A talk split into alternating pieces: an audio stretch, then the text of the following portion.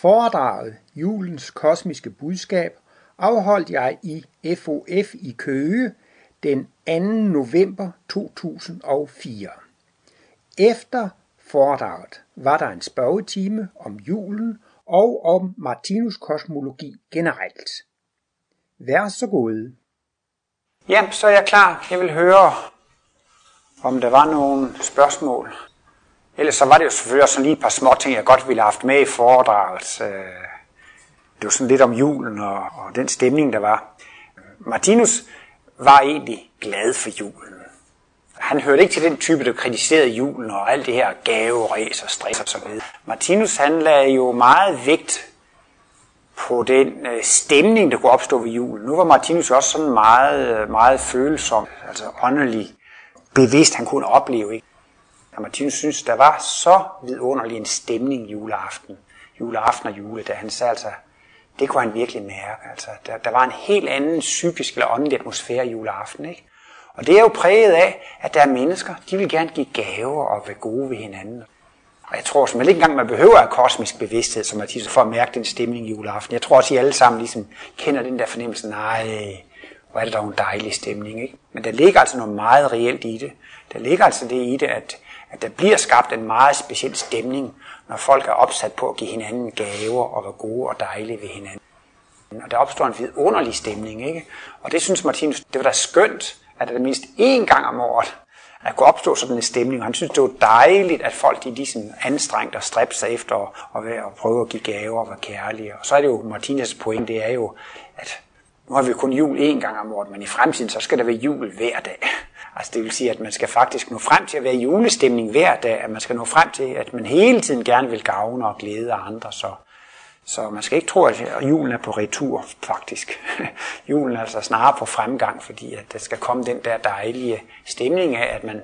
Og sådan er det også. Det er jo så også familiens fest, og så skal man være god og rar ved hinanden og, og så videre. Så. Men jeg ved ikke, om der var nogen, der havde nogle kommentarer eller spørgsmål. Jeg vil spørge dig noget øh, med det to-polede. Øh, for det er rigtigt, at du siger transvestitter og så det. Det er det. De, de, de er faktisk halvvejs derhen, eller? Ja, der bliver spurgt om transvestitter og homoseksuelle, om de så er længere frem i udviklingen eller halvvejs derhenne. Øhm, man kan sige, at øh, den normale udvikling frem mod det dobbeltpolede består i, at man skal bevare sit normale kønspræg under hele udviklingen. Altså det vil sige, hvis man er en mand, så er det naturligt, at den maskuline pol skal dominere. Og det betyder så, at den nye pol skal vokse gradvis op, men den skal hele tiden være underlegen, indtil det kommer en ligevægt. Og det vil altså sige, at hvis en mand gennemgår en normal poludvikling, vil han bevare sit normale maskuline præg hele vejen igennem forløbet. Men hvis du så tager en transvestit, eller det Martinus også kalder for feminine mænd, så er man over i et fænomen, hvor den nye pol har fået for meget, øh, det investeret for meget energi i det. Den er simpelthen blevet forceret frem, så den er blevet overdrevet udviklet. Ikke? Og det bliver den typisk, hvis det sker på grund af forførelse og prostitution og med sit eget køn, og altså en lang række af unormale ting. Den kan blive vagt for tidligt, og man har ikke moralen til det, man kan ikke styre det. Og så når man ud i, kan man sige endda, i virkeligheden er det en dybt ulykkelig situation, at hvis nu vi gentager en mand, ikke, så kan hans feminine pol blive forceret og pæset så meget frem, at den får overtaget. Og så opnår man jo simpelthen en paradoxal situation, fordi i det øjeblik, at den feminine pol har fået overtaget, så vil den pågældende mand føle sig som en kvinde, og skulle affinde sig med at leve i en mands krop. Og det er en unaturlig situation, og det er en meget uh, ulykkelig situation. Det vil sige, når det der øh, uh, tvekønede bygger sig op, så skal man samtidig også have en mental uh, modvægt, at man kan styre det. Jo, det kan man godt sige. Jo, skal forstå det. Jo, det synes jeg godt, man kan sige. Martinus sagde jo også i hvert fald, med hensyn til det seksuelle, så kan man jo sige, at Martinus har jo ikke til sådan en snæv syn kristen moral på det på den måde. Han siger jo altså, at så at sige, al seksualitet, som kan være til gavn, glæde og velsignelse for mennesker, det er tilladt, det må man gerne. Men seksualitetens formål er ikke at fremkalde tårer. Og så kan man jo sige, jamen hvis man så har mange partnere, og der er nogen, der bliver jaloux og bliver ked af det, så siger Martinus, så er det umoralsk. Ikke? Altså hvis Martinus skal sige, hvad der er moralsk og umoralsk inden for det seksuelle, så er hans karakteristik egentlig på det. Hvis der er nogen, der bliver ulykkelig, så er det umoralsk. Ikke? Men lad os nu sige, at der var to mænd, som kunne kærtegne hinanden. Og de var frie mennesker, og det skadede ingen mennesker overhovedet. Og de to mænd var ovenikøbet glade for det begge to, ikke? Hvad kan det så gøre, hvis det kun, og det ikke engang er med til at nedbryde deres liv eller deres livssituation osv., så, så, så, så, så, kan, så, så, så er der ikke nogen, der kunne have noget imod det, fordi at hvis det er til gavn og glæde for dem, så, så Martinus mener jo altså, at, at, at vores seksualliv, det skal jo helt anderledes styres af moralen, og hvis det ikke bliver det, så får man meget lidelse på det seksuelle område. Ikke? Og, og det er jo selvfølgelig bare, bare små ting, altså. Ja, det kan du selvfølgelig nok endda. Men altså, for eksempel, hvis man tager utroskab, ikke? Altså det er klart, man har sin egen seksuelle lyst. Man er ikke forelsket længere, man, man, man er midt af, af den modsatte partner, og så bliver man så forelsket i en ny. Det giver man. Martinus taler også lige frem om forelskelse. Det er vitaminer fra sjælen, sjældne vitaminer. Og det kan jo godt være, at der er et, et par, hvor den ene er forelsket, men den anden er det ikke mere. For den anden bliver det simpelthen en ørkenvandring som kommer til at lide af vitaminmangel. og så kan vedkommende blive forelsket i den anden udenfor. Og så er så spørgsmålet, og kan også bruge det udtryk her, om man går Kristusvejen, eller man ikke gør det. Man kan sige, at gå Kristusvejen, det er jo at tage sit kors og sige, jeg vil hellere tage lidelse på mig, end jeg vil gøre nogen ked af det. Ikke? Så, så vil man i det tilfælde ikke have nogen affære ved siden af, fordi man vil sige, jamen øh, så vil min øh, Øh, partner og mine børn vil blive kede af det, så, så, så kan man sige, så, så, så er det altså moralen, som styrer seksualdriften. Ikke? Men der er også nogen, som har, og det kan måske skyldes, at de tidligere dæmte op, men det kan være nogen, der har så stærk en seksualdrift, at de kan øh, ikke styre det på en måde, sådan så det bliver en lang række uønskede børn og en lang række mennesker, som er kede af det, så går man fra partner til partner, og den ene bliver mere ked af det end den anden osv. Så, så er det ikke styret af moralen, ikke? Men det er altså, hvad kan man sige, det er jo så ligegyldigt, om, om det er en seksualitet eller seksualitet. Begge dele skal være moralsk, ikke? Det vil sige, man skal ikke udnytte andre for at få sin egen seksuelle for, for, for, sig selv tilfredsstillet seksuelt, og så ikke se på, om det skader andre. Ikke? Og det kan man sige, det er jo i allerhøjeste grad umoralsk, at voksne homoseksuelle udnytter børn. Ikke? De ser på, at de vil have deres egen seksualitet tilfredsstillet, men de, de, de tager ikke hensyn til, at børnene, øh, det kan være meget traumatisk for dem, og, og i virkeligheden, at de kan komme ind i en meget skæv udviklingsbane. Det kan godt være, at de kan havne som feminine mænd eller transvestitter, altså fordi det, det, det, det er helt forkert, at de på den måde skal have sat gang i, i, i, i den nye pol. Derfor siger Martinus, at i virkeligheden kender offentligheden ikke ret meget til de rigtige homoseksuelle.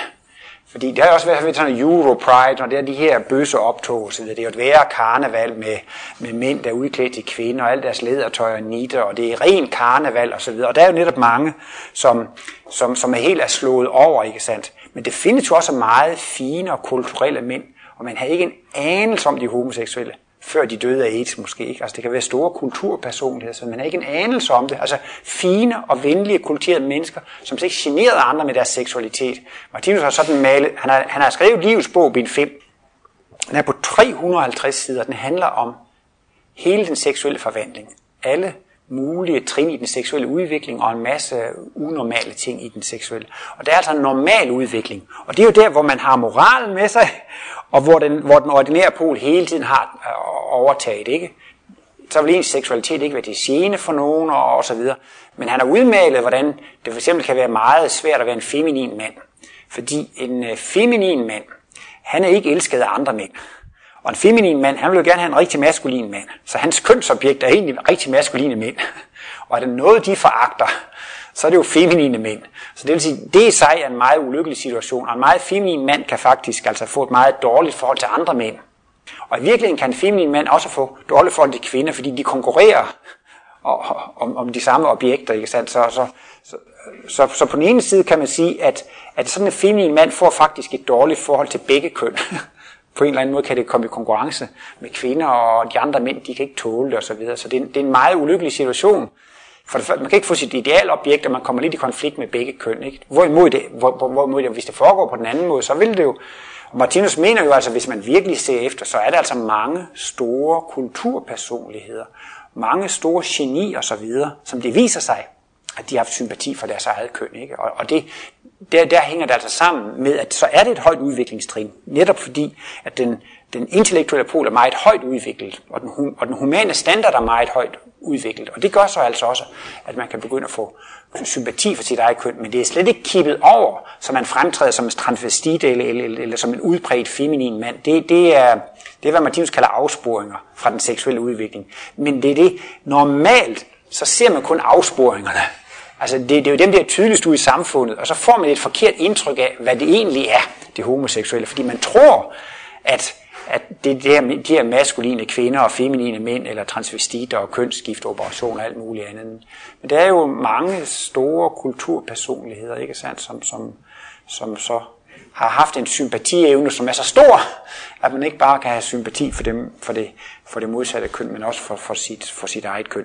Men det er jo et meget stort kapitel at, at, at forklare. Som sagt har Martinus altså brugt 350 sider på det. Men øh, det, der er det fine ved Martinus analyse af det seksuelle, det er, at, det er, at alle kan få en naturlig forklaring. Jeg tror, det er en eller anden øh, naturudsendelse der. Jeg kan ikke huske, hvad der hedder om tv-verden. Det er en naturlig forklaring og det er sådan på naturfænomen ude i naturen, ikke? men her kan man sige, at Martinus han giver en naturlig forklaring på alt det seksuelle. Der var sådan en gang en, der kom på et kursus i Klint, han sagde, ja, dengang jeg kom derop, så troede jeg, at jeg tilhørte en seksuel minoritet, men bagefter fandt jeg ud af, at jeg udgjorde en evolutionær tilstand. altså, Altså i stedet for at føle sig, så helt forkert og syg i hovedet eller sådan et eller andet, så kunne han se, jamen det her det er et led i en udvikling, ikke sandt? Så det betyder utrolig meget for ham. Det kan også bare være noget så simpelt som, man er ikke gift, og man har ikke børn. Og så siger alle i familien, hvorfor er du ikke gift, og hvorfor har du ikke børn, og man begynder at føle sig mærkelig, og man hører det hver gang, der er konfirmation og sølvbrød osv., så så kommer familien altid og spørger, hvorfor har du ikke børn, og sådan og sådan, ikke? Og så kan man så læse det her bøger og få en forklaring på, jamen det kan være, at, at man, man, man faktisk er ved at være mere kreativ, og man har andre interesser, og det er virkelig måske ikke ens største interesse at have børn. Martinus siger, at der kommer også en slags venskabsægteskaber, hvor mand og kvinde, de vil gerne have seksuelt samliv og intim samliv, det er dejligt med seksualiteten, men de har slet ikke lyst til at have børn. Altså, de har slet ikke lyst til hele historien med at skulle opdrage børn og danne familie osv., men de vil gerne have en partner, så det bliver sådan en slags kan man sige, en slags overgangsstadium fra det gamle klassiske familieliv, ikke? Til, til at man bliver faktisk mere kreativ. Og, og sådan et, et, et par, de vil jo typisk have fælles interesser, eller have fælles interesser uden for ægteskab i samme, altså, og de vil, de vil forstå hinanden og være meget mere, de vil gå meget op i deres arbejde og deres karriere og deres hobby og deres interesser, og det vil de kunne snakke og udveksle meninger om og diskutere osv. De kunne også godt være interesseret i åndsvidenskab begge to, og, og har interesser fælles. Så, så det bliver også en slags interessefællesskab, eller en slags kammeratskabsægteskaber, som også er et naturligt trin på udvikling, ikke sandt? Så, så ja, også bare sådan en ting, som Martinus nogle gange også tager op, altså for eksempel, kan det også under den her udvikling opstå lidt problemer, for eksempel i et seksuelt samliv, ikke sandt? hvor der er nogen, der tror, og det indtryk får man så af, af den måde, det bliver lagt frem i pornografien og romaner, så man skal absolut have samleje og opnå den helt store orgasme, det er det der gamle samleje, ikke? Og så er der nogen, de har egentlig ikke så meget lyst til samleje og så videre. Det kan de ikke rigtig forstå. Men det forklarer Martinus bare med, at det er de dyriske instinkter, der er ved at degenerere. sig. det skal man ikke være ked af, hvis det ligesom ikke fungerer med det gamle klassiske samleje, fordi man flytter sig faktisk lidt. Altså det, det er ikke det, det, det men det er bare nogen, der tror, ligesom, det er jo også næsten ligesom i den amerikanske valgkamp, familien og så videre, sådan, der skal det blive stående, og det forandrer sig aldrig. Og det er jo også det, jeg nogle gange siger, at det er den største overraskelse i Martinus kosmologi. Der har været mænd og kvinder, og der er mænd og kvinder, men der skal ikke blive ved med at være mænd og kvinder. Der skal opstå et nyt køn, der skal komme et tredje køn, altså dobbeltpolede mennesker. Ikke? Og det er jo klart, det går ud over grænserne, for det er jo også så, så grænsebrydende. Ikke? Hvem kunne forestille sig, at der skal opstå et tredje køn, og at vi alle sammen skal komme til at tilhøre det her tredje køn. Men det er altså det, dette nye tredje køn, det er den organiske forudsætning for, at man kan elske alle. Og det er den organiske forudsætning for, at man virkelig kan praktisere næste kærlighed, alle kærlighed, universel kærlighed. Det kan man ikke med en enpolet kønsstruktur. Så er man prædestineret, man er dømt til at være partisk. Man kan ikke have en upartisk kærlighed i, i, i en enpolet kønstilstand. Men ser vi ikke allerede den her polarisering, eller mod de her to poler, sådan på et mindre plan i det daglige? Altså, jeg, når man ser sådan mennesker blive skilt, for eksempel, så ser man jo ofte kvinden fra at være flinke skolepige øh, bliver en, øh, en meget handlingsorienteret, og jeg skal give, der skal have, og det er mig, der træffer beslutningerne nu, og, det, og mændene bliver mere bløde og rare. Så, så vi ser det vel allerede på et eller andet niveau. Jo, det synes jeg altså, og det, det, jeg synes, det er det, der er så interessant ved Martinus' øh, øh åndsvidenskab, altså at, øh, at øh, hans analyse, han siger ganske ubeskeden måske, jeg har skrevet sandheden. Og hvordan kan det så bevises, at det er sandheden? Jamen det er kun livet selv, der kan bevise, at det er sandt. Og det vil så sige, hvis vi, og han opfordrer folk til at være meget tvivlende og meget kritiske til det her, fordi han siger, at det her det er så logisk, og det tåler selv den største skepsis og den største kritik. Men altså, der var en dame ved et der sagde, ja Martinus, hvis du kan flytte den der lampe med tankens kraft, så vil jeg tro på, hvad du har skrevet. Men det vil Martinus ikke gå ind på, og så har han også forrådt sin mission fordi han skulle lave det. Og det er jo så netop, synes jeg, et typisk eksempel med det seksuelle. Han har skrevet de der 350 sider, ikke? Men hvordan kan man vide, at det er rigtigt eller forkert, det Martinus siger? Så skal man se på de små ting i hverdagen. Man kan se på i historiens udvikling, og man kan se på sin egen udvikling. Og jeg kunne opleve, at altså det bliver bare bekræftet og bekræftet og, og, og bekræftet. Martinus sagde altså, han havde en intuitiv sansevne, det gjorde, han kunne opleve, at, at sådan var det, ikke? Og så har han så Øh, jo også refereret til, hvad han kunne iagtage, og så kan vi jo så se, jamen ser man ikke i skilsmisserne og sådan og sådan og sådan. Og der kan jeg så lige lægge til, altså, at Martinus har en definition af den maskuline pol, og det er polen for udsendelse af energi.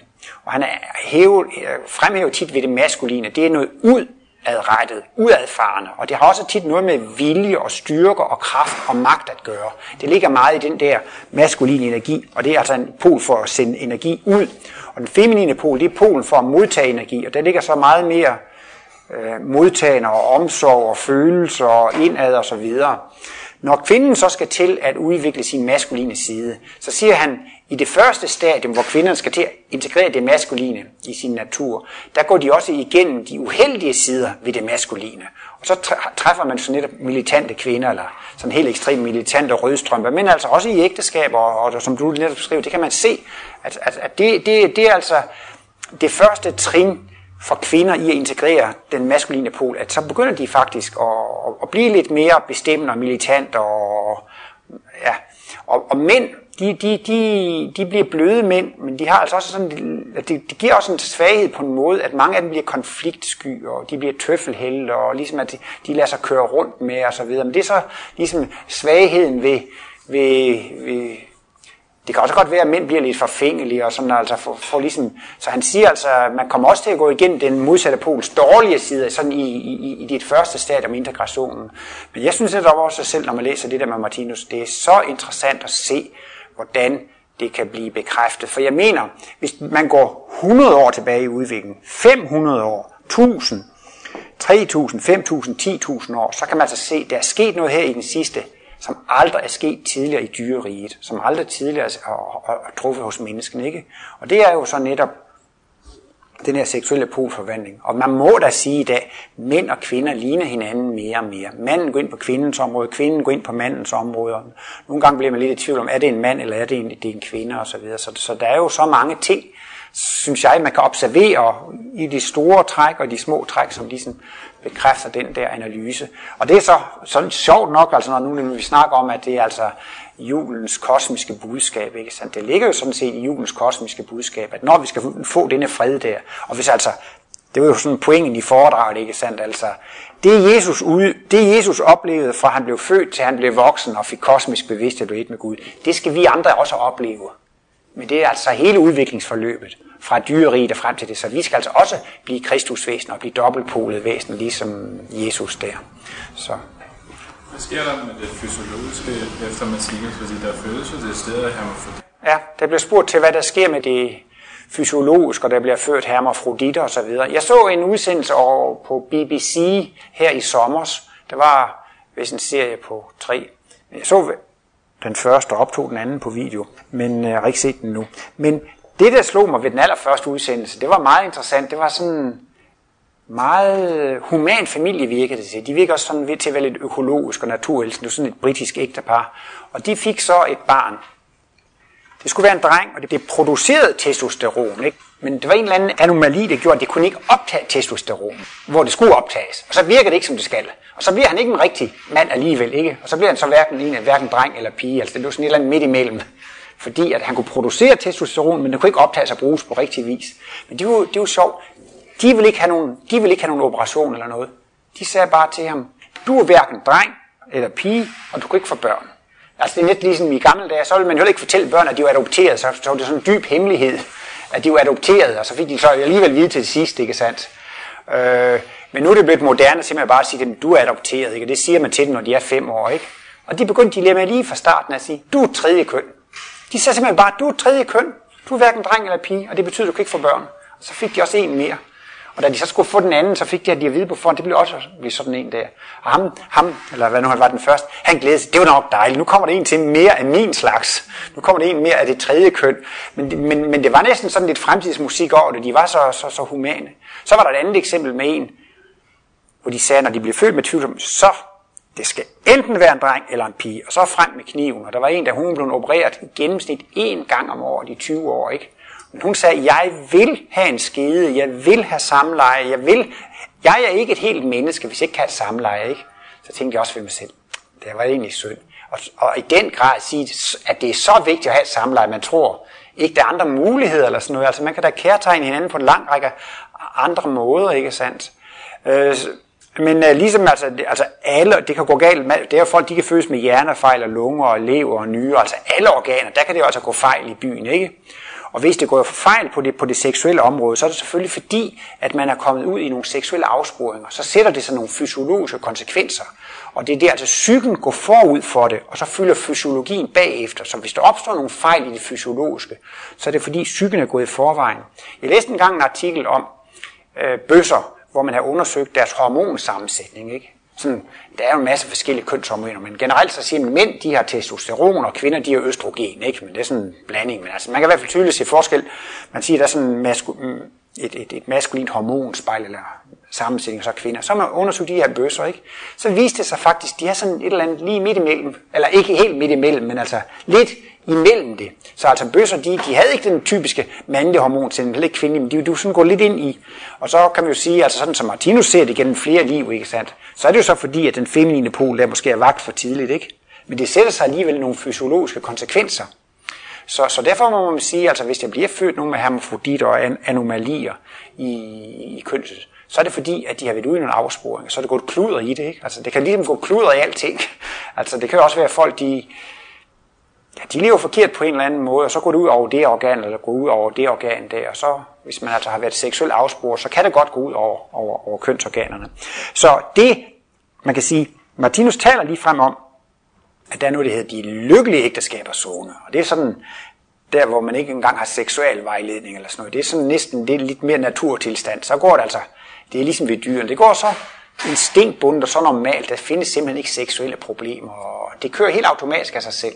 Så kommer der så en højere zone, og det er de ulykkelige ægteskabers zone. Og det er så der, hvor vi også begynder at blive interesseret i, uh, i næste kærlighed og alle kærligheder. Man begynder også altså, det vil sige, ens sympati og kærlighed går ikke længere kun til afkom og ægtefælde. Det begynder altså at gå ud i, i, i en større kreds, og så begynder det også og komme skilsmisser. Det er jo sådan set årsagen til skilsmissen. Det er den her begyndende dobbeltpol. Man får interesser udenfor, man vil, man, man, man vil, vil, vil hjælpe. Og så kommer nu, Martinus kalder for ufrugtbarhedens zone. Men den ufrugtbarhedens zone, det er ikke på grund af anatomiske defekter.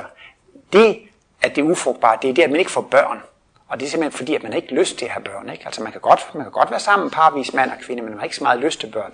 Og så kommer der en ufrugtbarhedens zone. Og øh, så, så, så, så er det jo klart, at på et eller andet tidspunkt, så begynder det jo lidt, blive lidt problem med at, at få børn, ikke sandt? Altså, altså holde befolkningstallet oppe. Heldigvis kan man sige indtil nu, så er det overbefolkning, som er problemet.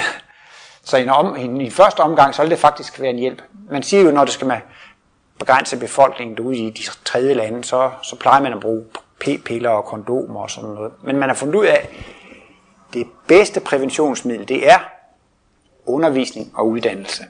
Og det er meget sjovt, for det stemmer jo egentlig også med de analyser, ikke? Altså hvis man begynder at udvikle den modsatte pol, så begynder man at være interesseret i andre ting. Man ser jo også, det er egentlig også et udtryk for polforvandlingen. Mange unge mennesker, de siger, jeg vil vente med at have børn, jeg vil have uddannelse, jeg vil arbejde med mine ting osv. Og det er faktisk også, at så dyrker de jo på en måde det intellektuelle, og gå ikke så tidligt ind i det gammeldags ægteskab og det klassiske ægteskab, hvor det er jo det vigtigste. Altså man kan ligesom se, for de fleste unge mennesker i dag, så er det ikke det vigtigste at blive gift og få børn, i første omgang i hvert fald. Så er det vigtigste at få en uddannelse osv. Ikke? Og det kan man sige, det er jo faktisk altså også et godt præventionsmiddel. Jeg kan da godt forstå folk, der lever i flygtningelejre. Hvad skal de lave inden end at lave børn? Altså, og, altså de kan jo ikke øh, uddanne sig og, alt, og, og have et normalt kulturelt liv eller så videre. Men Martinus mener måske også, at det kan godt blive sådan faktisk i fremtiden, at, altså, at hvis, hvis der er en mand og en kvinde, som er egnet til at leve i ægteskab, og som gerne vil have børn, så burde de egentlig få alle de børn, der vil komme. Og han siger også i fremtiden, det skal ikke være en økonomisk belastning for forældre at få børn. Det bliver staten, som skal betale. Og i det sidste ende, så bliver det altså en selv, der i sin livsløn kommer til at betale det, der har kostet. Men det skal ikke være en belastning for forældre. Og han siger, det er næsten også imod livets love, ikke at ville have børn af økonomiske årsager. Altså hvis man, hvis, hvis man er sådan givet, at man godt kan leve i et, år, i, i et ægteskab og så videre, så, så jeg, når vi ikke mere, der er nogle gange lagt mærke til sådan ved Steiner folk og Martinus folk, der er der faktisk mange, som har mange børn. Altså 3, 4, 5, 6 børn, ikke? Og det kan være, at det kan kompensere lidt i starten. Jeg har tænkt på, hvis nu der er et ægtepar, der får fire børn, så kan det jo tillade, at der er et andet ægtepar, som får nul børn. Men, øh, men, men, men altså, det, det, det, Martinus er jo inde på, at vi udvikler vores bevidsthed til sådan en grad, at bevidstheden begynder at få kontrol over det fysiske. Jeg har sådan meget optaget det med Uri Geller, fordi der kunne man da trods alt se i fjernsynet, at med tankens magt kunne man bøje metal og så videre. Den mente Martinus, det er god nok, altså, at det kan lade sig gøre at, at bøje metal med tankens magt. Og så er man jo inde på det her, at, at, at bevidstheden kan begynde at virke ind på det fysiske. Og så findes der jo også mange beretninger fra Østen af, om, om, om, om at så har mesteren materialiseret en rose til sin elev, eller materialiseret en ring, eller sådan et eller andet. Altså, øh, også faktisk det med mirakelhelbredelse, det har også nogle gange med materialisering at gøre. Og netop så, nu da jeg er i gang med, med historien om Jesus og juleevangeliet, så fremholder Martinus i en lille bog, der hedder Påske, at Jesus han kunne materialisere, og øh, det brugte han ved helbredelse, men han materialiserer også sin egen krop, da han viste sig for, for sine disciple. Og han er også inde på, at da Jesus forsvandt fra graven, det var han med der, påske morgen, så var stenen rullet væk og så men det var væk, kroppen var væk. Der sagde Martinus, at han har dematerialiseret sit liv og, og lagt det et, et, et andet sted. Så det bliver altså løsningen på det, at man kan materialisere og dematerialisere sin krop. Og han siger, at det sker i to tempi eller to trin. Der er i dag i lukkede åndelige krise, spiritualistisk eller sådan en krise, der arbejder man med at materialisere afdøde ånder. Altså, der er nogle, nogle gange så kan man få besked fra den åndelige verden, og så er der nogle gange, det prøver på at materialisere en arm fra en afdød ånd, eller et stemmebånd, så man kan høre dem, eller ansigt. Og der er der også at se, jeg har der set sådan nogle billeder, sådan nogle fantomfotos og sådan noget, og det mener Martinus, at det ligger der sådan noget reelt i. Og det vil, der skal være nogle medier, som har noget ektoplasma eller noget overskudsenergi. Så de er en slags jordmøder, de kan altså udlåne en slags overskudsenergi, som gør altså, at... Men han siger, at det er også lidt farligt, fordi hvis så nogen går frem og river i, i armen på det der fantom, der, eller, altså, hvad skal man sige, der er ved at komme, så kan man skade mediet. Altså, altså så, så vil det gå ud over mediets arm, eller sådan, så det, så det, så han derfor mener han også sådan lidt, det, det, det foregår sådan lidt skjult, eller lidt, lidt lukket, men altså, men det vil være det første primitive stadium med materialisation og dematerialisation, at det faktisk vil være sådan en, en seancehistorie. Men lidt længere frem, så vil man jo have så suveræn en bevidsthed, ligesom Jesus, at så kan man materialiseres, når man har lyst til det, og så kan man forsvinde. Og Martinus mener, at der i virkeligheden er mange beretninger om det i det gamle testamente. Der er nogle gange, så kom Gud og to engle, og så gik de hen og snakkede med Sara og Abraham, og så gik de hen til Sodom og Gomorra og sagde til Lot, og nu skal I opføre jer ordentligt og sådan noget.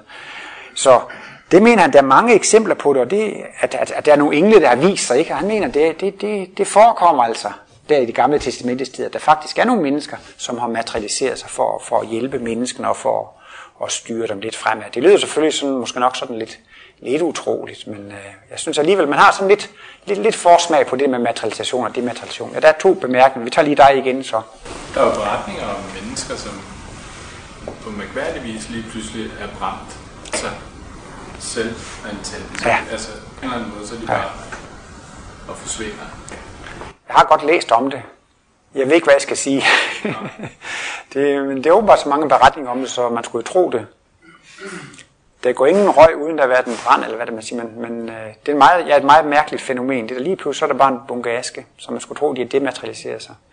Jeg ved det ikke. Jeg har ikke selv set det, og har ikke kommenteret det, men det er, det er lidt tankevægt.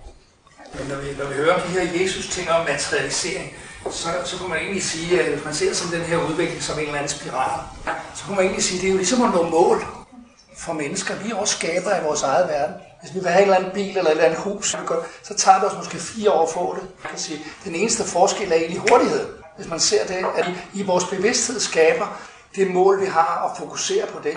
Kan du følge ja. den tanke? Ja. Så kan man sige, at det er egentlig kun et udviklings, hvor hurtigt vi når vores mål. Jo. Det er jo ikke en skabelse af... Nej. Giver det mening? Jo, men det var ikke noget spørgsmål, det var bare sådan en refleksion. Ja, det var, jeg, ja. ligesom siger, jeg, jeg kan pludselig se sådan en eller anden, eller jeg Ja. se sådan en sammenhæng i det. Jo, jo. Det er kun et spørgsmål om tid. Og det der med at nå mål, jamen jeg vil da gerne lige netop tage det op igen, fordi at nu tog jeg det der op med Liza Minnelli. Og øh, Så der, der er der, Martinus tager den her problemstilling op, altså hvis, hvis, hvis, hvis livet skal have et mål, for eksempel at nå paradis eller nirvana, så har det et mål, ikke? Men Martinus ser jo livet som noget evigt. Og så vil det jo så betyde, at hvis man nåede slutmålet, så var der sådan set ikke mere at leve for. Og det betød så også, at i al evighed var man dømt til at opleve det samme hele tiden. Og han bruger jo det der eksempel, jamen lad os så sige, at man kom til lyset. Nå, jamen så var det jo ikke andet end at opleve lys, lys, lys, lys, og lys. Men man er meget glad for paradis lige i starten, fordi der har man mørket i frisk erindring. Men der findes også inden for sansning og oplevelse et perspektivprincip, som gør, at når noget kommer meget på afstand, så, så, så opleves det mindre. Altså hvis en ting ligger lige, nær, lige når man oplever, så udgør det noget stort i ens oplevelseshorisont, efterhånden som det kommer længere ud. Og så efterhånden som man har levet et par millioner eller et par milliarder år i paradiset, så begynder mørket, perspektivet skal blive meget småt, og så er der bare lys, lys, lys. Så, så, så derfor siger Martinus altså, at, at, at, at livet har ikke nogen mening i den betydning, at livet har ikke noget slutmål. Og derfor er det sådan lidt, at man kan sige, jamen, hvad er så meningen med livet? Jamen meningen med livet er bare, at man skal kunne opleve i al evighed. Altså, det er det, der er pointen. Man skal bare kunne opleve noget. Men, men så er det jo netop, Martinus taler om de her spiralkredsløb, ikke? Og derfor kan vi godt sige, at målet for os, det er at blive kristusvæsener, at blive dobbeltpolede væsener. Og Martinus mener jo absolut, at, at Jesus og Buddha var fuldt oplyste.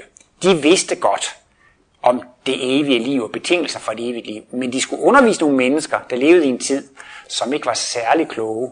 De havde ikke særlig udviklet intellektualitet. Det kan man jo se, den måde Jesus skulle fortælle det på. Det er som eventyr eller børnehistorie, lignelser osv. Så, videre. så de, de kunne ikke rigtig forstå det. Så Martinus mener bare, at Buddha og Jesus de var gode pædagoger. Og så sagde de, nu skal I blive bedre og blive kærlige, og så skal I bare blive fuldkommende. De, de behøvede det ikke. Og så kan man sige, det er jo så, kan man sige, der har vi jo så det, du er inde på, et lokalt mål. Og det kan selvfølgelig også bare være fire år, sådan, men hvis man så virkelig skulle sige, altså vi har et mål her i den fysiske verden, ikke? og det er at blive alkærlig og næstekærlig, og det er at nå den her dobbeltpoletid. Så der kan man i hvert fald godt sige, at vi så, så har livet en mening for os nu. Vi skal blive kærlige, og vi skal nå det her mål med at blive, blive, blive dobbeltpolet. Men med hensyn til tid, så er det jo sådan, at Eftersom vi er evige væsener, så er det ikke mangel på tid. Vi er altid så utålmodige, så vi vil gerne, det skal gå hurtigt. Men, men så siger Martinus i den forbindelse, du er lidt inde på med at udvikle sig hurtigt, at han siger, at man kan jo se, at der forekommer et fænomen, som hedder forceret udvikling. Nogle gange så går udviklingen virkelig hurtigt, og for nogle mennesker går det meget hurtigt. Og man kan gøre forskellige ting, som forcerer det, som udviklingen går hurtigt. Og så stiller han jo selv det kloge spørgsmål. Hvad, hvorfor findes der Hvorfor findes der forceret udvikling? Hvad er meningen med forceret udvikling? For der er som sagt tid nok. Vi er jo evige væsener, så behøver vi ikke at skynde os sådan. Men så siger han bare, at det er også bare en af livets mange kontraster. Altså, vi vil ikke kunne føle os lykkelige, hvis vi ikke vil være ulykkelige. Vi vidste ikke, det var varmt, hvis det ikke været koldt. Jamen så er det faktisk, det går bare livet rigere også, at der findes den mulighed, at nogle gange så kan man udvikle sig hurtigt, og nogle gange kan man udvikle sig langsomt. Og det er måske også, hvis man skal tage sig igennem et landskab, så kan det være, at man får lyst til at løbe, men så kan det også godt være, at man får lyst til at sætte sig ned og hvile, og det kan være, at nogle de går sådan lidt langsomt, og hvis man så går meget stærkt, så trænger man også til, til et hvile bagefter. Så, så på en eller anden måde, så, så, så kommer de levende væsener lige hurtigt igen i et spiralkredsløb. Derfor kan det godt periodevis være nogen. Og det, der så styrer det, det er et evigt princip om sult og mættelse. Og lad os nu for eksempel sige, bare for at tage et banalt eksempel, hvis nu en, der har gået lidt i tomgang og været arbejdsløs, så vil de måske gerne have et job og komme i gang, ikke? Men øh, så vil jeg sige, har man hvilet, hvile sig lidt, så vil man gerne i aktivitet. Så kan der også være nogen, de er simpelthen stresset, har haft overtid arbejde, og de drømmer om sommerferie, og de drømmer om efterløn og pensionering osv. Ikke? Jamen altså, hvis man har været inde i en meget hurtig og en meget forceret udvikling, så længes man efter noget hvile, og har man hvile i lang tid, så, så længes man efter noget aktivitet, ikke sandt? Så, så derfor kan det også godt være sådan, at der er nogen, de har vældig fart på i en vis periode, men så så, så en anden periode, hvor de ikke så, så, så det udligner sig alt sammen. Og alle når det på den samme tid. Men man øh, kan sige, at øh, det er da dejligt, at det ikke skal gå med den samme fart hele tiden. Fordi hvis man så skulle tage sig igennem et landskab, så skulle man næsten tage sig igennem som en robot med konstant hastighed. Så er det da rart, at man kan sidde og hvile sig lidt og nyde det, og så kan man gå rask til eller løbe, eller sådan, så det er rart, at den kontrast findes. Så det er sådan set bare Martinus forklaring på, hvorfor fænomenet forceret udvikling findes. Det er bare for at give den kontrast i livet. Men det er ikke fordi, at vi skal skynde os, og, og vi har travlt. Men derfor er det også lidt, lidt sjovt nogle gange. Så har vi også så travlt med at blive fuldkommen og nå indvielsen, og der er jo store øvelser for at, at nå det. Men sådan objektivt set, så har vi jo sådan set tid nok. Man skulle snarere bede om, at det måtte vente lidt med, at man fik sin kosmiske bevidsthed. Fordi hvis det kommer for tidligt, så kan det skabe problemer. Men hvis det ikke kommer for tidligt, så bliver det altså kun til glæde og velsignelse. Jeg fik det sådan halvvejs et spørgsmål i pausen der, om meditation, hvad Martinus siger om meditation. Men der, for at svare på det, så skal man også næsten definere meditation, før man kan svare på det. Hvad er så det meditation for noget? Men Martinus siger jo, at meditation, han har faktisk selv skrevet en artikel, der hedder Meditation, som er i bog nummer 20 i den der bogserie. Der, der, der, der, der, men der, der forklarer han sådan set bare fader vor, så siger han, det er godt at meditere på fader vor. Han synes, den bøn er genialt formuleret, og, og det er også en kollektiv bøn, hvor man både beder for sig selv, men man beder også samtidig for de andre. Og øh, det synes han ikke, man kan formulere bedre. Det kan han i den grad anbefale, at man mediterer over sådan noget. ikke. Hvis det er sådan, at folk de er stressede og nervøse, og så, så sætter de sig ned og så mediterer, og så føler de, at nu slapper de af, og nu har de det godt, og nu føler de sig bedre tilpas, så er det også en god ting. Men der findes meditationsformer, som meget ensidigt tilsigter indvielse og kosmisk bevidsthed. De, de, de, de, de, det er en teknik og en træning til at få åben for det psykiske og det for, for det åndelige. Og så kan man spørge sig, hvorfor vil man det? Er det fordi, ja, altså man kan sige, fader hvor der beder man om at måtte hjælpe andre. Man beder om at måtte gøre noget for andre. Martinus siger i alle fald, hvis man har Gud med i det, hvis man retter sin bevidsthed mod Gud, og man gør det for at være kærlig, ikke? Så har den meditation 100% beskyttelse, og så kan det ikke gå galt.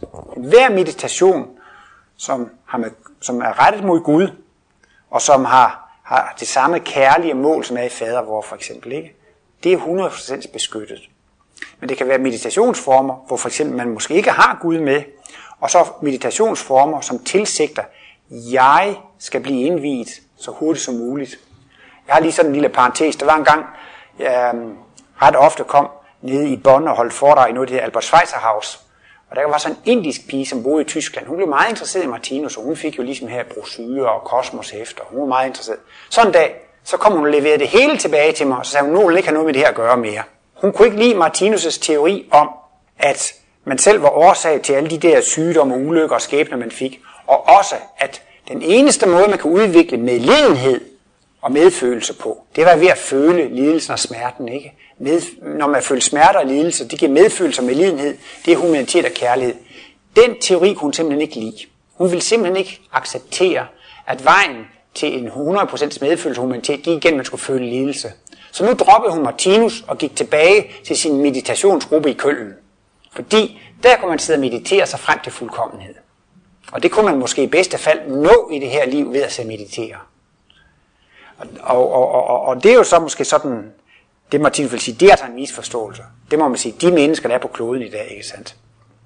De har alle sammen flere liv tilbage til fuldkommenheden, ikke? Og, det der, og hvordan bliver man fuldkommen? Jamen det gør man da ved at opleve og erfare, ikke sandt? Så, og der er så nogen, der meget decideret kører på at få indvielser og altså få åben for det psykiske. Og jeg, som jeg, jeg, der var været den der udsendelse Tro og Viden på DR1, og der var en af udsendelserne, som gik på meditation. Ikke?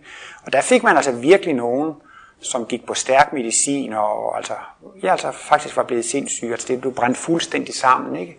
ved sådan nogen. Martinus siger, det var helt anderledes i gamle dage i Østen, da de kørte sådan en meditation, fordi der havde hver elev en mester, en guru. Og de havde så stor indsigt og forståelse, at de vidste, hvad eleven kunne tåle, og hvor hurtigt eller hvor stærkt eleven kunne gå frem. Så, så, men det der er problemet i dag, det er meget, at den meditation det er sluppet fri i Vesten. Og så har man ikke sin personlige guru. Og så kan man selv blande det. Man kunne godt tage en tredjedel Martinus, og en tredjedel spiritisme, og en tredjedel meditation, eller hvad for en, eller så en fjerdedel astrologi. Eller man kan blande sin egen cocktail og gøre det, som man vil, og, og så kan man drikke en flaske vin ved siden af, eller sådan et eller andet. Så lige pludselig bang, så sker der et eller andet mærkeligt, og så får de sådan et, et, et, et, et falsk åndelig oplevelse. Eller den her kundalini-kraft rejser sig og låser sig. Og der var også en film i fjernsyn for mange år siden, måske 15-20 år siden, som en skjulte virkelighed.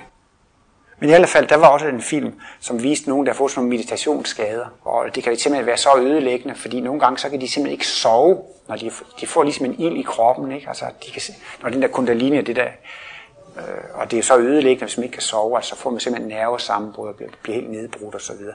Så bare for at sætte det som tommelfingerregel, hvorfor mediterer man? Hvis det er for ligesom at hjælpe sig selv og hjælpe de andre, ligesom i fader, hvor man er Gud med, så er det velsignet. Ikke? Men hvis det er åndeligt hovmod, jeg skal være en stor kanon, og jeg skal se lyset før de andre. Så nu sætter jeg mig bevidst ned og mediterer 8 timer om dagen for at nå lyset osv. Så, videre. så er man ikke, så er man ikke beskyttet. Men uh, Martinus siger, de her kosmiske glimt, det bedste er, at man ikke tilstræber det ved nogen som helst yogaøvelse, eller træningsøvelse, eller meditationsøvelse. Men en dag, når man er højt tilstrækkeligt udviklet, og så føler, nej, hvor er livet skønt, det er dejligt at leve, livet er godt, livet det er for mig. Man føler, at naturen er skøn og smuk, og man har ingen fjender, og det hele er så skønt og så dejligt. Sammen på Guds bølgelængde. Og så kan det komme fuldstændig spontant som den mest vidunderlige oplevelse. Der er ingen far for, at man ikke får disse høje åndelige oplevelser. Man skal nok få dem. Men det er jo dumt at sidde og prøve at presse dem frem, før man er moden til det. Og han siger altså, at det er så kraftige energier, så at, at, at nervesystemet brænder sammen, altså der kommer kortslutning. Altså det, det er næsten ligesom, hvis man har, har en lille skruetrækker og lidt forstand på lavspænding, og så skal man ind og reparere noget højspænding, eller ind og reparere et højspændingsanlæg. Altså så, så farligt er det, ikke sandt? Altså man har ikke forudsætninger for at gå ind og, og pille ved noget i et højspændingsanlæg, så kan det altså meget nemt gå så stærk strøm igennem en, så man bliver helt øh, skadet og helt øh, laderet. Så det er meget bedre, man skulle snarere bede om i sin natbøn eller aftenbøn, at det måtte vente så lang tid som muligt, men man fik de der åndelige oplevelser. For det må i hvert fald sige, jo længere tid det venter, jo mere moden og jo mere gearet er, er, man til det, og jo mere velsignelsesrigt vil, vil, vil det blive.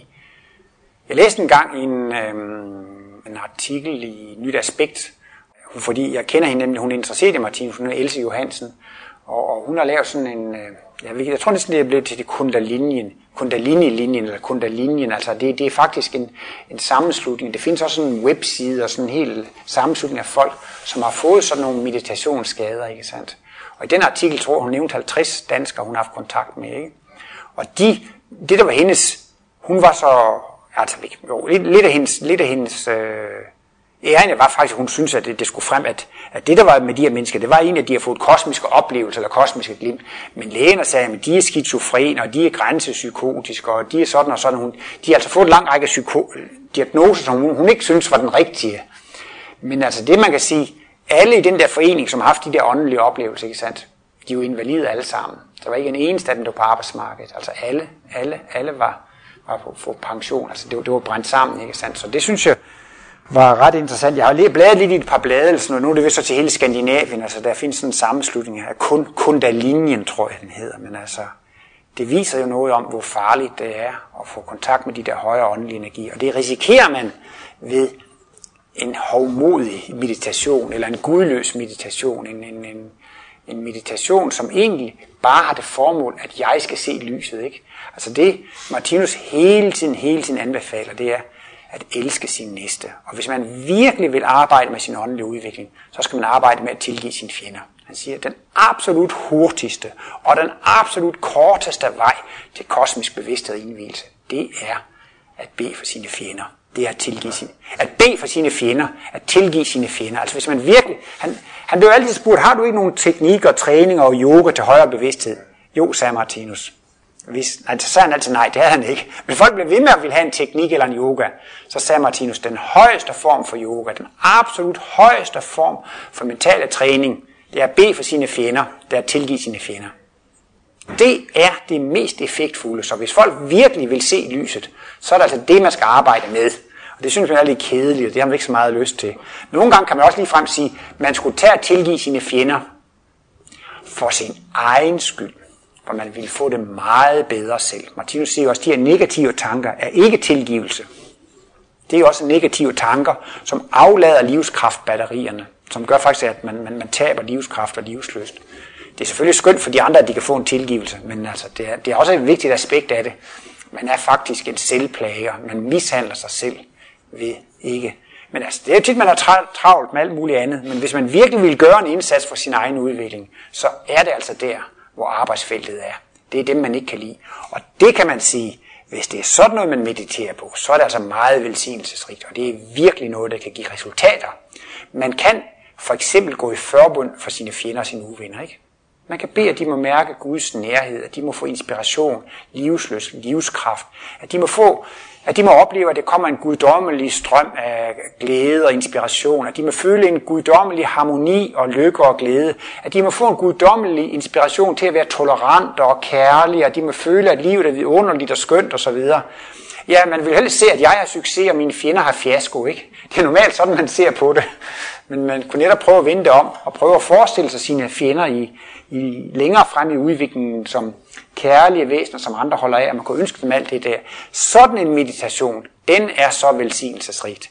Og man kan sige, at man sender rent bogstaveligt, ifølge Martinus, en lys energi, når man beder for dem, og den slår altså ind i deres aura. Hvis de er meget forknyttet og vrede og spændte, så står den lige parkeret lidt. Men så slår den altså ind, og så vil de rent af få et øjeblik, hvor de oplever, åh, hvor er det dejligt at være til. Livet er skønt og dejligt. Ej, det skal nok gå. Det ordner sig nok. Og man får så lidt forhåbning og tiltro og optimisme og sådan noget. Det kan, det, det, sådan nogle øjeblikke kan man skænke andre ved, ved, ved bøn. Og nogle gange er det også lige frem, at man måske kan være med til at helbrede eller sådan noget. Så Martinus bruger ordet meditation. Men han synes, man skal meditere på Gud og på fadervor og, og, og på at bede for sine fjender. Nej, man må også gerne bede for syge familiemedlemmer og syge venner osv. Men det er jo en helt anden form for meditation. Ikke? Og man kan simpelthen sige, bare det, man tænker noget positivt, noget kærligt, om venner, som er syge og har problemer, eller også som er raske og har det godt, eller fjender osv. Der er en energi i det, der er en kraft i det, og det er hvid magi. Og denne hvide magi, den går både til venner som er syge og raske, og til fjender, som er syge og raske osv. Og det er altså virkelig noget, der er værd at meditere på eller bruge sin energi på. Der var en markering her. Mennesker kan jo have forskellige følsomheder. Vi har jo nogle forskellige forudsætninger, for eksempel øh, ved at lære at meditere. Øh, og øh, nogen kan måske have stort udbytte, og andre de kan måske så blive skadet af det, for de er meget følsomme. Men øh, andre øh, tildragelser i livet kan mennesker jo også blive skadet af at komme på psykisk og bryde sammen psykisk, så det er måske ikke nødvendigvis meditationen som sådan, der er årsag, men det menneske spiller følsomt, der så kommer i kontakt med, som vedkommende ikke kan magte. Altså det, det du gør opmærksom på, det er altså, at, at man kan være forskellige følelser over for meditation, og man kan måske også nærmest sige, at nogle de kan nærmest være destabiliseret. Eller, eller, eller, og det er klart, altså hvis folk i forvejen er, er, er destabiliseret, ude af, af balance og harmoni, og nogle gange taler man også om folk, de er svage personligheder osv., det er klart, at så er det ekstra... Måske så de historier, man hører om, at øh, han lærte at meditere, så en psykiater. Det tror jeg også. Det, det tror jeg også. Altså hvis, hvis man tager et menneske, hvor man må sige, at det er en harmonisk personlighed, ikke? det er herre i sit eget hus, og det er ligevægtigt og så videre, ikke også? Der vil jeg heller ikke tro, der vil være de store skader ved at meditere, vel? Og, og klar, jo mere, jo, jo mere destabiliseret ud af ligevægt man er, jo nemmere kan det foregå. Og det er også det ved det, at man kan have været ude i noget i tidligere liv, som fuldstændig destabiliseret en. Ikke? Og så bliver man jo født som en lille sød dreng og lever et normalt liv og så videre. Ikke? Nogenlunde normal, ikke? Og man har ligesom lagt det andet bag ved sig, men man er alligevel lidt ustabil eller lidt ekstra følsom, ikke sandt? Og så er det klart, så kan det godt bryde frem i det her liv, noget man havde fra et tidligere liv. For eksempel ved, at man mediterer der, så kommer man ind i det og kan slå hul på det, og så, så, kan, det, så kan det igen komme op, det, det gamle der. For det er klart, det er også en grund til, at man er, nu siger du ekstra følsom. Normalt så oplever man det som meget positivt at være følsom, så er man jo god og kærlig. Men, men de er nok lidt, lidt, lidt, øh, ja, lidt destabiliseret, lidt ud af ligevægt og, og har altså nogle skader med sig. Nu arbejder jeg selv på en psykiatrisk afdeling. Okay, så har vi en ekspert. Min erfaring er, at jeg tror ikke, der er sådan øh, procentvis flere hvad skal man sige, New Age, eller folk, der har lært transcendental meditation, eller andet, er indlagt med skader der, end andre, som så har på grund af andre. Det var da interessant at høre hvad skal man sige, fået en psykisk lidelse. Men jeg har oplevet nogen, som har, hvad skal man sige, en meditation, og så er blevet ja. Martinus siger et enkelt sted, at der findes en vis risiko ved meditation. Og det er grund til, at han ikke kan anbefale det. Lad os nu for eksempel sige, at det gik galt i 1% af tilfældene, og Martinus så anbefaler meditation jamen så har han egentlig ansvaret for de mennesker. Det er 1%, hvor det går galt for. Så derfor siger Martinus altså, han, han, han vil ikke anbefale det, fordi at der er den der risiko ved det ikke. Men derfor behøver det jo ikke at være galt i de sidste 99% af tilfældene, så at sige. Altså. Så, men det, med det skal man også ligesom definere det der med medita, meditation, hvad man, hvad man forstår ved det, ikke sandt? Øhm, jeg, har, jeg, har, jeg har læst et lille stykke, som Paul Brunton har skrevet, som var hos Martinus i 1951 eller sådan noget. Og det var jo egentlig Paul Bruntons idé, at han skulle skrive en bog om Martinus og hans værk. Og øh, han har jo skrevet bag Indiens lukkede døre, og han har skrevet noget om det der gamle dernede i Ægypten og så videre. Så var det også meningen, at han skulle skrive noget om Martinus. Men, det, men alle hans notater, det blev væk. Så det var alligevel ikke meningen, at han skulle skrive noget om det. Men han nåede at skrive et forord til en af Martinus bøger på engelsk, og det er det, jeg har læst noget af der. Og øh, der refererer Paul Brunton til, at Martinus skulle have sagt, at det der med meditation, det var godt for mennesker på mere primitive trin.